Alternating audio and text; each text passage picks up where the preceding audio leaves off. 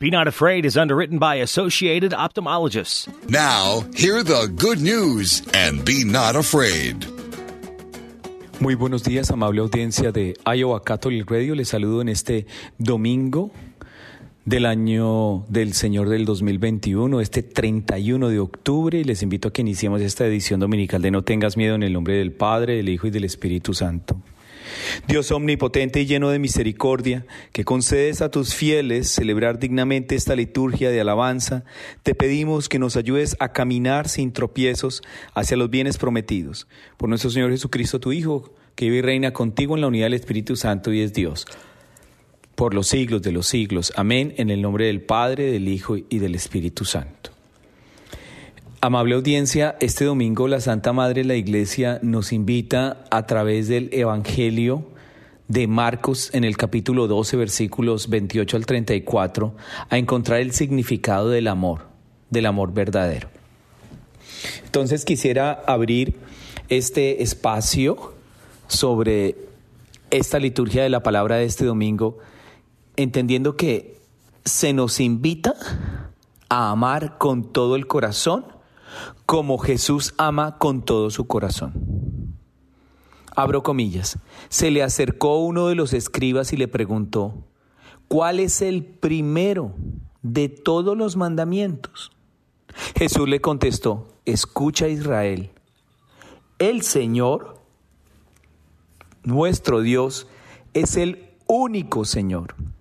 Y amarás al Señor, tu Dios, con todo tu corazón con toda tu alma, con toda tu mente y con todas tus fuerzas. El amor es algo muy serio, muy serio, amable audiencia.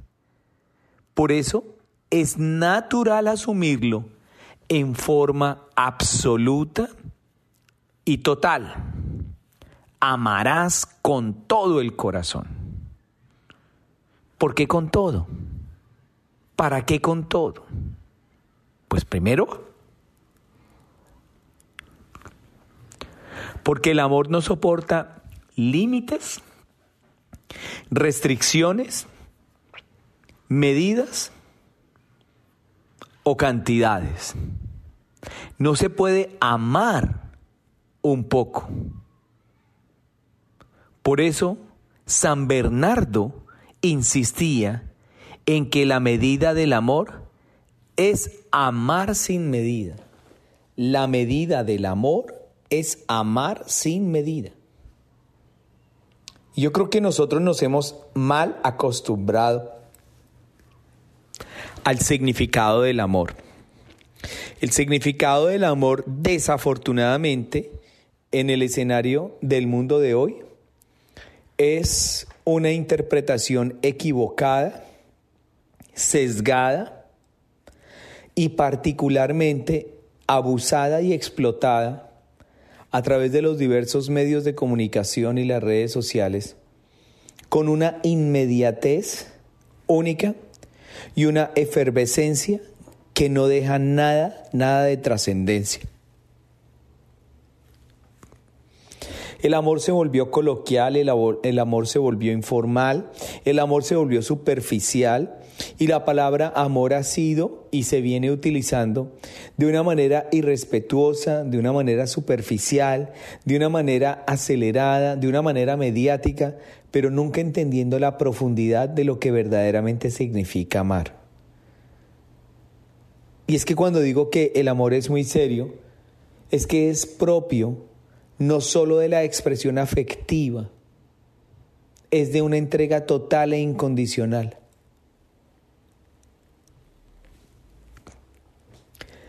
Para entender el amor, basta solo con mirar la cruz. El sacrificio completo, perfecto de Jesús en la cruz nos da la certeza y la confianza absoluta de crecer y de creer cuánto Dios nos ama y cuánto Dios trasciende para nosotros. Cuánto Dios recrea, auxilia, y vive en nosotros, por nosotros y para nosotros. Mis hermanos y mis hermanas, el amor cuando es de Dios, produce paz, produce libertad, produce consuelo, produce permanencia, constancia y dedicación. A veces es bastante complicado definir el amor bajo los patrones estéticos del mundo de hoy. Un mundo profundamente superficial, profundamente egoísta y que, busca de manera exclusiva una satisfacción personal, una satisfacción meramente, meramente egocéntrica. Es decir, en la medida en que yo esté satisfecho y que yo me sienta bien, entiendo que es el amor. La Santa Madre Teresa de Calcuta definía que hay que amar y amar hasta que duela. Y amar hasta cuando duele solo viene en el ejemplo del Señor mismo, de nuestro Señor en la cruz. Porque el sacrificio de nuestro Señor en la cruz tiene que pasar por el dolor. Y cuando pasa por el dolor es porque uno está haciendo una completa renuncia a sus apetitos y a sus deseos para entrar plenamente en la común unión con Dios, que también es la entrega incondicional de quienes han sido bendecidos con el sacramento del matrimonio. Dejar de ser dos para convertirse en uno, uno solos con el Señor. Y así entregando y entendiendo una sola forma con nuestro Señor, vivimos con mayor libertad, con mayor autonomía y con una fresca manera de enfrentar las adversidades, las limitaciones que se nos presentan a lo largo de nuestra vida. Amar de verdad es dejarlo todo por Dios. Amar de verdad es entregarlo todo por Dios.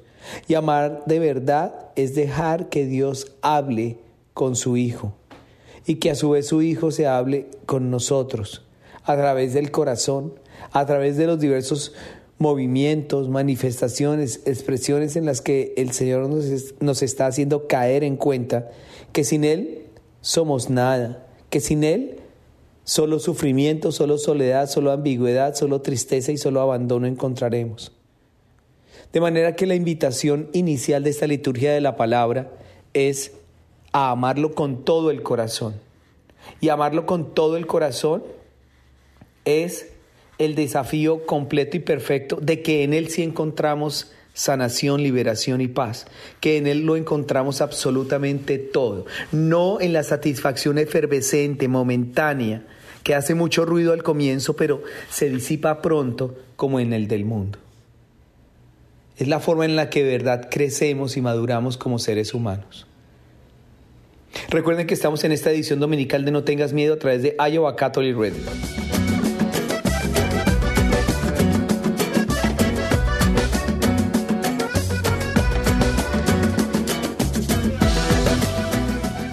Regresamos a No tengas miedo a través de Iowa Catholic Radio.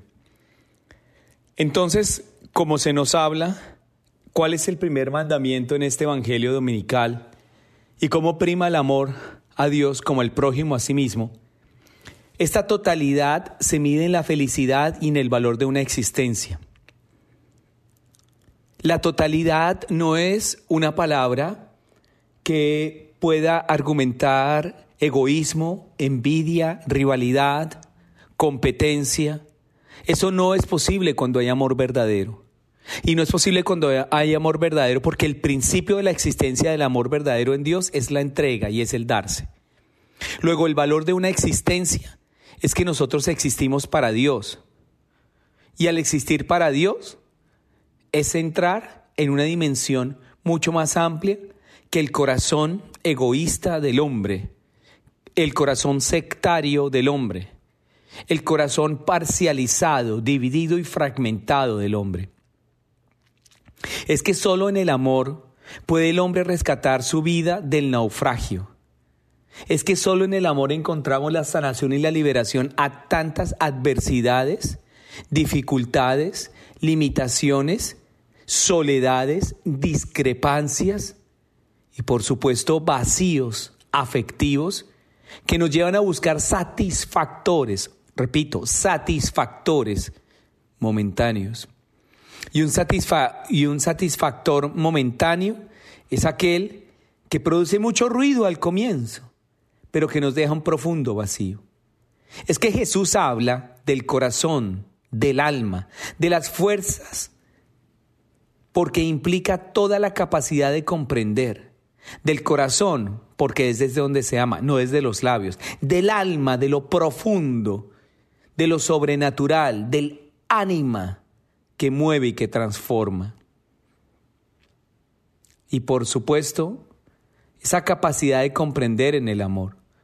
Todas las energías afectivas, todos los afectos orientados, todo el dinamismo de la acción. Cuando el amor de Dios y al prójimo es así, solo Dios basta, solo Dios basta. Y, y a mi memoria San Agustín y una de sus frases contundentes y determinantes. Ama y haz lo que quieras. Es que cuando uno ama no hace daño. Cuando uno ama no juzga, no deteriora, no critica. El amor, amable audiencia, el amor el amor es total. Y es total también en otro sentido. Engloba toda la moral y la espiritualidad cristiana. La moral cristiana. Esa moral que no busca hacerle daño al otro, sino que lo reconoce como una obra maravillosa de Dios. Esa moral es la que siempre exalta, consuela y edifica. Ama y haz lo que quieras. Esa espiritualidad cristiana es una espiritualidad que invita, que convoca, que nos une al Salvador, al servidor y al Eterno con nosotros. Es una de las manifestaciones y expresiones más contundentes de Dios y es el amor.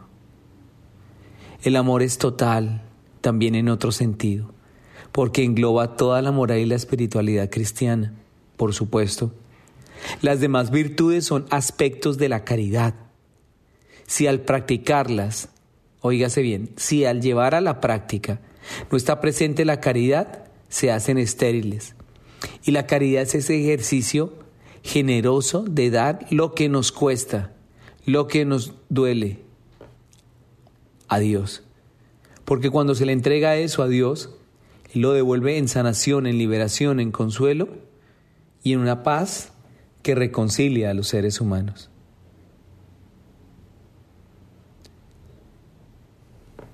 Si al practicarlas no está presente la caridad, se hacen estériles. Podemos hacer muchas cosas, donaciones de tiempo, donaciones materiales, pero existe también el, engaño de no sentir la satisfacción porque nos quedamos solo en nosotros. Si al practicarlas no está presente la caridad, se hacen estériles. Hay que entregar generosamente, hay que ser generosos, obedientes, pobres. Esos son valores que se convierten en auténticos solamente cuando son formas de amar. Cuando se ama verdaderamente, nunca se presume, ¿saben una cosa? Nunca se presume. Nunca se pasa por encima de los demás. No se le agravia al otro, ¿cierto? No se le compra con cosas materiales. No se le llena vacíos afectivos con cuantiosas expresiones materiales. Es que el amor es el que sana, el amor es el que libera, no el metal, no lo material.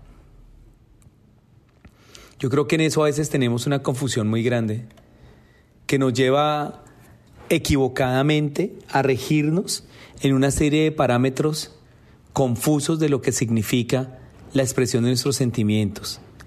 La palabra más grande y de mayores consecuencias que un padre puede decirle a su hijo es te amo. Y ese te amo significa que el amor está fuera de lo humano, de lo terrestre. El amor es iniciativa de Dios. Hablando de la caridad, que el amor natural va siempre dirigido a objetos que el enamorado considera en cierto modo intrínsecamente dignos de amor. Pero es que el amor divino impulsa al hombre a amar también lo que no es naturalmente, naturalmente digno de amor. ¿A qué? ¿A qué me refiero concretamente? Al enfermo, al leproso, al criminal, a los adversarios, a los enemigos, a las personas con enfermedades mentales que les impide una comprensión integral de lo que estoy hablando o diciendo, a los amargados, a los frustrados, a los orgullosos, a los despreciables. Es que el amor va para con ellos, con ellos que no tienen el brillo de aquel que me puede devolver o complacer el favor realizado. Por el contrario, debe ser dado de una manera tan generosa y tan plena que lo recibe aquel que tiene mayor necesidad y no tiene cómo devolvérmelo. Porque de antemano, cuando Dios me muestra el rostro de un hermano en sufrimiento, ahí mismo me está diciendo cuánto me ama, porque me está mostrando una oportunidad para bendecir, para ser generoso, para ser caritativo y para, por supuesto, aceptar la voluntad de Dios. Recuerden que estamos en esta edición dominical de No tengas miedo a través de Iowa Catholic Radio.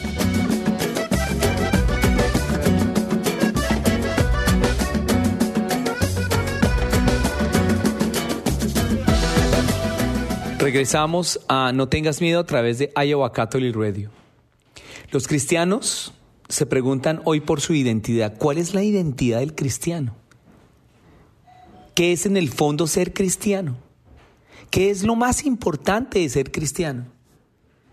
Jesús no le respondió con el primer mandamiento, sino con el primero y el segundo, que forman uno solo. Ahí está lo nuevo, ahí está lo diferente, ahí está lo único, ahí está lo irrepetible que hace el Señor con nosotros. No se trata de dos mandamientos jerarquizados, sino de uno solo. El orden no es de importancia, sino de lógica. El amor que Dios nos tiene es la fuente de donde emana nuestro amor a Él y a los demás hombres. Nosotros queremos ser amados por nuestra inteligencia, por nuestra belleza, por nuestra generosidad, por nuestra honradez, por nuestra eficacia. Pero ¿Qué pasa cuando vemos a alguien, o mejor, qué pasa cuando vemos que alguien nos está ofreciendo el amor supremo, la caridad? Eso nos produce un impacto terrible. Recibir es más duro y tal vez más meritorio que dar. Porque cuando uno entiende el sacrificio de Jesús en la cruz, queda uno impactado de cuánto amor tiene para nosotros. Cuando, cuando ustedes, amable audiencia, cuando ustedes estén atravesando una adversidad, un momento difícil, yo los quiero invitar a que miren a Jesús en la cruz y una su preocupación, su dolor, su angustia, su problema, su necesidad con Jesús crucificado. Porque ahí la única respuesta que da Dios es amor. Y el amor cuando viene de Dios produce paz en el corazón produce serenidad espiritual, alivia y consuela al penitente, al peregrino, ah, porque así es el Señor, porque así es su amor, porque el amor que viene de Dios es un amor que nos hace libres, que nos transforma, que nos edifica. Es tan claro y es tan especial ese amor de Dios hacia nosotros es que el amor que Dios nos tiene es la fuente donde emana nuestro amor a Él, a los demás hombres.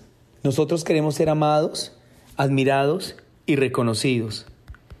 Pero en la dinámica de nuestra relación con Dios cambian las cosas, ¿saben? Porque cuando vemos que alguien nos está ofreciendo un amor supremo, la caridad, que nos produce un impacto terrible, recibir es mucho más duro, como lo mencionaba anteriormente, que dar es como, como el letrado del Evangelio, ¿no? Hay que preguntarse de nuevo, ¿qué es lo más importante? ¿Qué es lo que de verdad salva nuestra vida? Lo que da paz verdadera a nuestra conciencia, lo que quedará más allá de la fugacidad de la vida humana. Así no sería difícil ser hermanos, ¿saben? Es tan difícil proponerse ir dejando en cada hermano que se cruza en nuestro camino una huella de amor, de cariño, de respeto, de aprecio a su dignidad, de aliento y compromiso por la construcción de un mundo más humano y fraterno?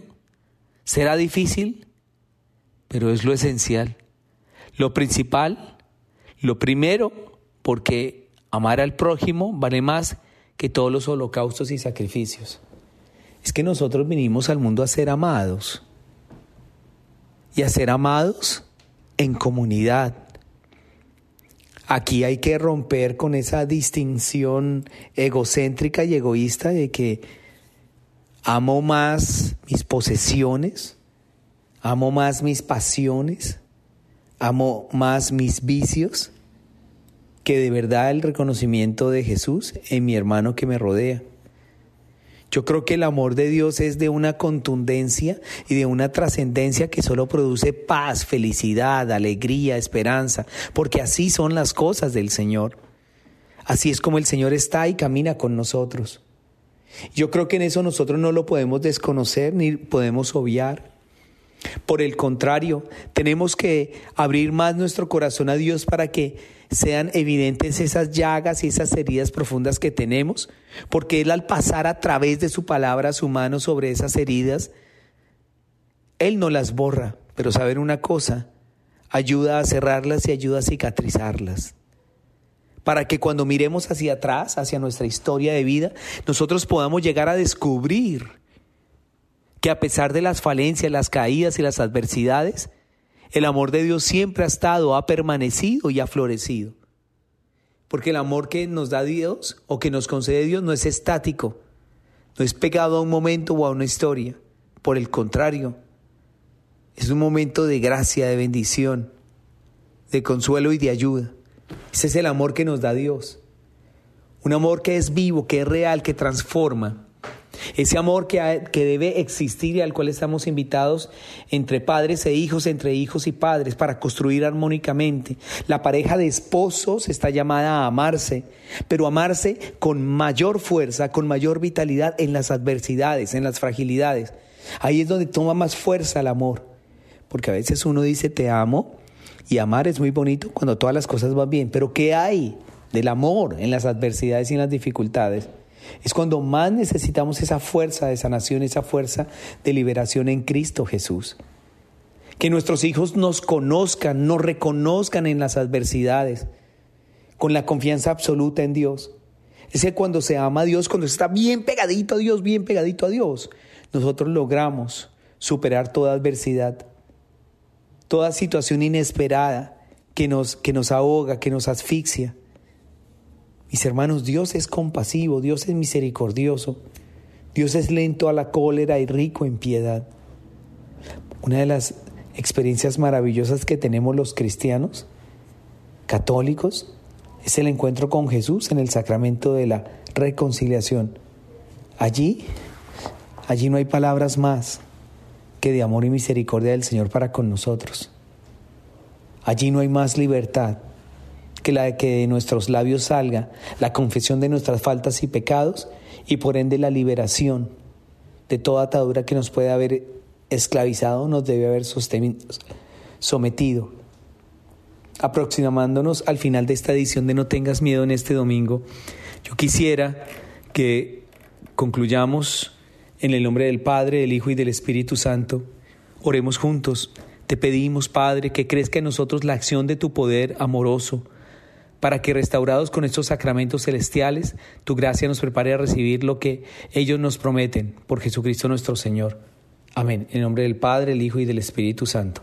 No tengas miedo. A través de Iowa Catholic Radio soy el Padre Fabián Moncada. Be not afraid. Jesus is on the way to encounter you. Be Not Afraid is underwritten by Associated Ophthalmologists.